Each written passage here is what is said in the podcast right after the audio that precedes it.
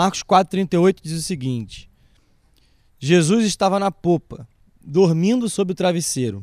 Os discípulos o acordaram e lhe disseram: Mestre, o senhor não se importa que pereçamos? Agora a gente vai lá para o capítulo de número 14, versículo de número 37. Voltando, achou-os dormindo e disse a Pedro: Simão, você está dormindo? Não conseguiu vigiar nem uma hora?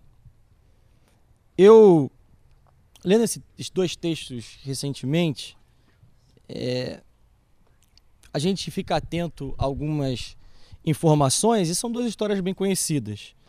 No primeiro texto, nós sabemos que os discípulos estavam com Jesus no barco e enfrentam uma tempestade.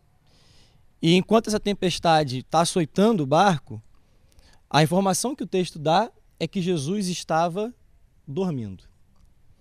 Como nós sabemos, os discípulos estavam desesperados, estavam aflitos e Jesus dormia.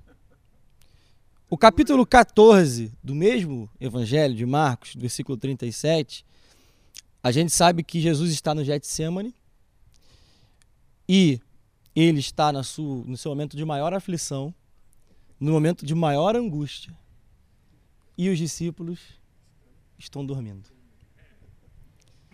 O que eu acho curioso é, é que isso aponta para muitos, muitos momentos da nossa vida que nós é, precisamos entender o que, que essas duas passagens elas denotam para a gente. Uma palavra que a gente fala muito às vezes e deve praticar, que é alinhamento. Aleluia. No primeiro texto, Jesus deixa bem claro que ele está tranquilo, dorme, ele tem controle sobre tudo. E os discípulos estão desesperados no segundo momento que Jesus chama os discípulos para orar, para estarem com ele naquele momento de guerra, eles são vencidos pelo sono.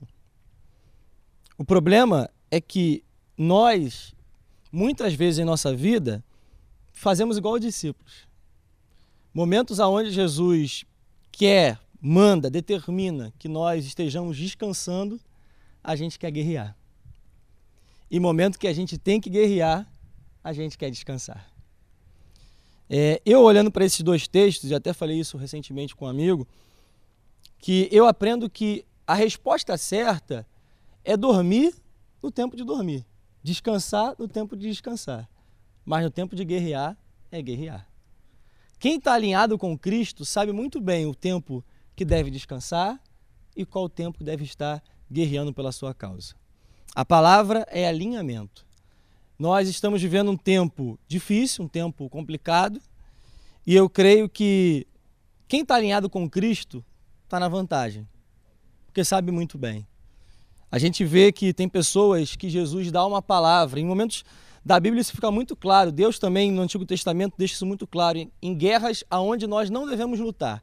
Nosso trabalho é descansar. Aleluia. E a gente quer lutar e a gente acaba atrapalhando o propósito de Deus nisso.